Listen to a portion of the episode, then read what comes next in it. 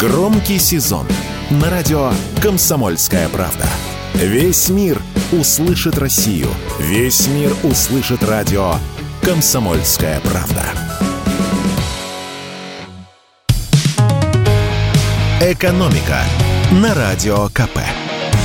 Здравствуйте, дорогие слушатели радио «Комсомольская правда». В эфире наш ежедневный обзор самых важных и интересных новостей из мира экономики. И сегодня мы поговорим о мигрантской доле в экономическом смысле этого слова. Нельзя просто взять и позвать иностранца на работу. Сначала надо выяснить, можно ли вообще нанимать мигрантов в этой отрасли и если да, то сколько именно – Дело в том, что ежегодно Кабинет министров устанавливает квоты на количество мигрантов, которые имеют право работать в компаниях разных отраслей российской экономики. Конкретные доли прописывают в специальном постановлении правительства. Очередное постановление вступило в силу с 4 октября. Оно устанавливает квоты на 2024 год. Итак, давайте я озвучу, какой процент иностранцев сможет работать в компаниях разных отраслей нашей экономики в следующем году. Выращивание овощей – 50%. Лесоводство и лесозаготовки – 50%.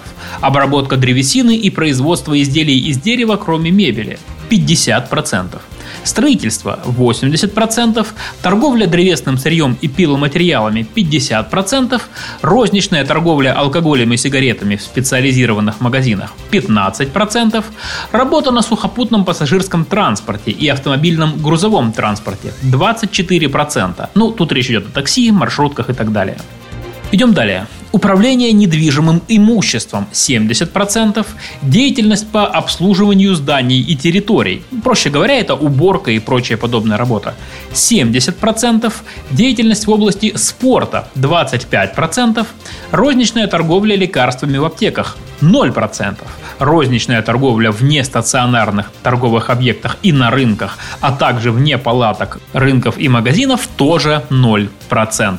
Как рассказал нам один из авторов документа, профессор финансового университета при правительстве России Александр Сафонов, логика тут простая. Если не будет системы квотирования иностранцев на рынке труда, то рабочих мест для своих граждан в каких-то отраслях может просто не остаться. Эта практика применяется в самых разных странах. У нас размеры квоты формируются по заявкам, которые региональные работодатели направляют в местные органы власти. Потом вся информация стекается в Министерство труда и находит уже отражение в постановлениях правительства. Профессор уточняет, что некоторые категории иностранцев компании могут брать на работу вне квот. Среди них высококвалифицированные специалисты, граждане стран, которым не нужна виза для пребывания в нашей стране, обладатели вида на жительство в России, а также беженцы и временные переселенцы. Нулевые квоты для мигрантов в сфере э, продажи лекарств Сафонов объясняет тем, что в аптеках обязательно должны работать фармацевты с российским образованием, а нулевые квоты в розничной торговле должны защитить эту сферу от перекупщиков из бывших советских республик. Если организация нарушит эти правила и возьмет на работу слишком много мигрантов, то ей грозит штраф до миллиона рублей или приостановка деятельности на срок до 90 суток.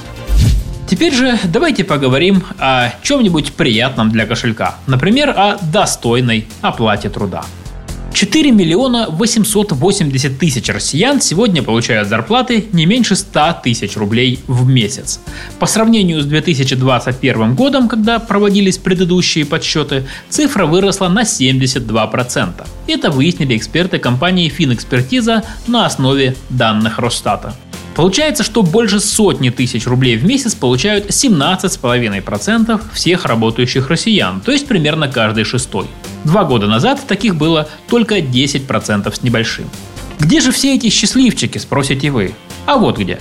Как объяснила президент финэкспертизы Елена Трубникова, треть всех россиян с зарплатой от 100 тысяч рублей живут в Москве, а вместе с Подмосковьем эта доля доходит до 38 с лишним процентов. Если еще добавить Санкт-Петербург и два главных нефтегазовых региона страны, то есть Ханты-Мансийский и Ямало-Ненецкий автономные округа, то получится, что на 5 регионов приходится 54% всех российских работников с такими доходами. Что же касается отдельных отраслей, то больше всего работников с зарплатой от 100 тысяч в сфере добычи полезных ископаемых. Там таких почти половина. А меньше всего 100 тысячников в сельском хозяйстве, чуть больше 6%. «Экономика» на Радио КП.